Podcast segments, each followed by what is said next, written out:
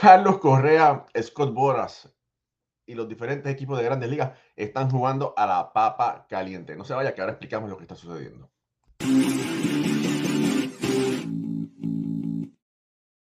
Saludos familia, mi nombre es Raúl y Ramos de aquí de Béisbol. Ahora quise entrar rápidamente un par de minutos porque aunque esto no es, nuestro horario regular, están sucediendo muchas cosas, muchos mensajes sobre el caso de Carlos Correa.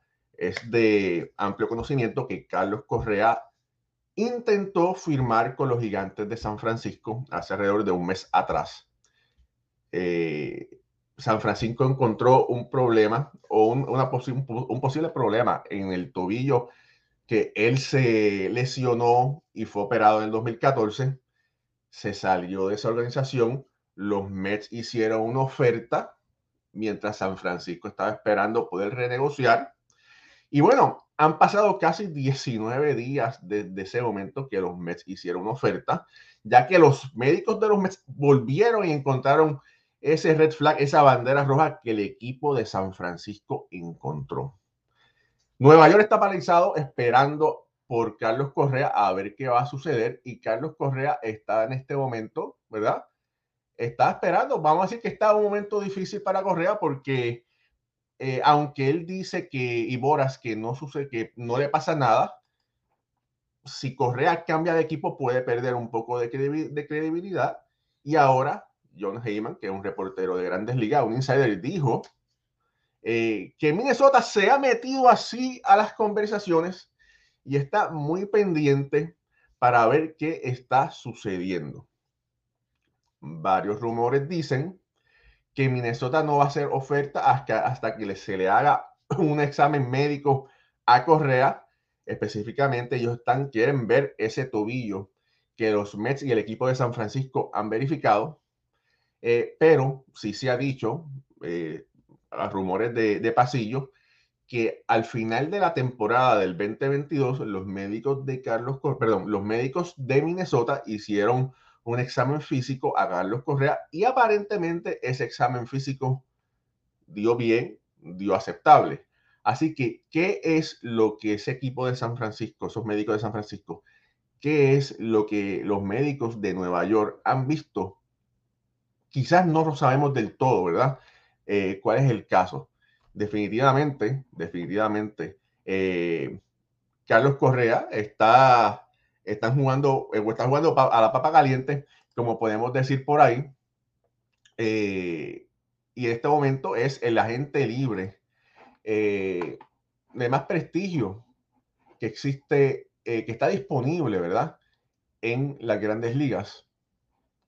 So, hay que ver qué, qué puede suceder qué puede suceder en, en, estos momentos. Miren, por aquí ayer, John Miscon dio, que es un, eh, eh, dijo que las contrataciones estaban ya casi ready para, para confirmar, pero después salió una noticia de que lo, eh, Minnesota estaba muy, muy agresivo para esto.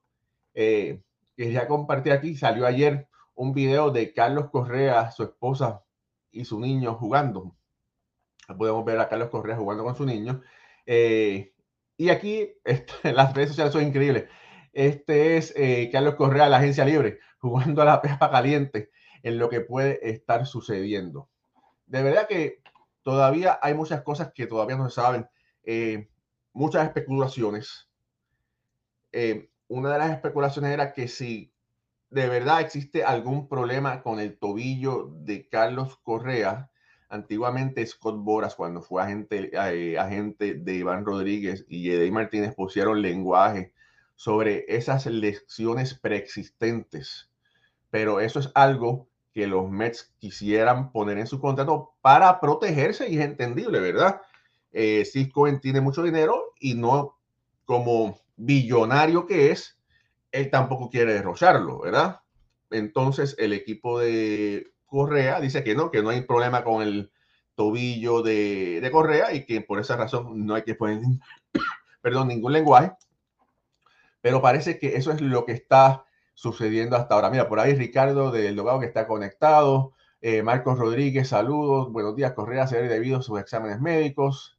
Eh, Dice Ricardo que Carlos va a ser anunciado hoy en la tarde por los Mets. Vamos a ver. Eh, y Héctor Iván Pérez dice, confío en lo que Ricardo dice, que firme con los Mets. Mire, de verdad que el pensamiento es este, este es mi pensamiento. Es como el noviazgo. Cuando uno tiene una, una novia, una jevita, eso son el principio es lo más hermoso porque todo el mundo está enamorado, ¿verdad? Todo el mundo está enamorado. Y aunque se sabe que cuando Correa se enteró que, los, que Boras y los Mets habían hecho un preacuerdo, dicen que Correa salió eh, eh, corriendo y brincó encima de Scott Boras para abrazarlo. Eh, pero desde un principio, esa relación, un equipo y el pelotero debe ser una relación de cordialidad, de amor, desde el principio, porque si Correa llegase a firmar con los Mets, por 5 o 10 años, ¿verdad? Uno quiere un pelotero que esté feliz todo el tiempo.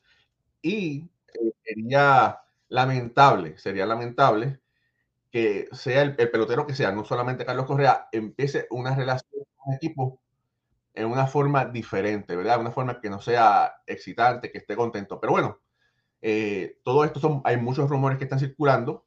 Vamos a ver qué va a suceder, a ver si finalmente Correa firme con los Mets, pero quería conectarme y explicar todo esto. Familia, esto es Béisbol Ahora. Eh, suscríbase a nuestro canal. Estamos por YouTube y por Facebook. Mi nombre es Raúl Ramos y hasta la próxima. Se les quiere. Denle like a este video.